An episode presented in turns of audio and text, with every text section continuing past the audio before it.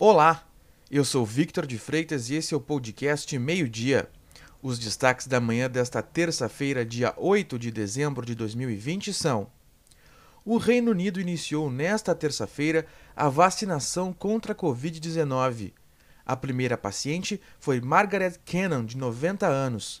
Nesta primeira semana do programa, 800 mil doses da vacina Pfizer BioTech estarão disponíveis para idosos com mais de 80 anos e funcionários de casas de repouso.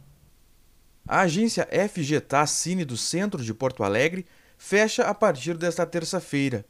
Um integrante da equipe testou positivo para a Covid-19. A unidade reabrirá na quarta-feira da semana que vem, dia 16 de dezembro, conforme o governo do estado. Cerca de 30 pessoas foram removidas de suas casas em Erechim, no norte do estado, em virtude do risco de rompimento de um silo de armazenagem de grãos.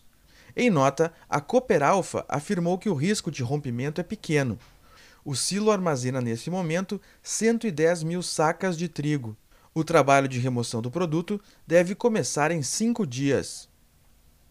Começou nesta terça-feira o pagamento do abono salarial. O benefício é pago aos trabalhadores que receberam, em média, até dois salários mínimos em empresas privadas. Neste ano, não há necessidade de ir a uma agência e levar documentos. O pagamento ocorrerá em uma conta poupança social digital. O trabalhador poderá movimentar o dinheiro por meio do aplicativo Caixa Tem. A massa de ar seco e frio que chegou ao Rio Grande do Sul nos últimos dias permanece no estado nesta terça-feira. Após uma manhã de leve frio, as temperaturas sobem a partir da tarde. Na fronteira oeste e na região norte, a máxima vai chegar aos 30 graus. Pode chover de forma fraca e isolada na região metropolitana, na Serra e no litoral norte. Para saber mais, acesse agora.rs.com.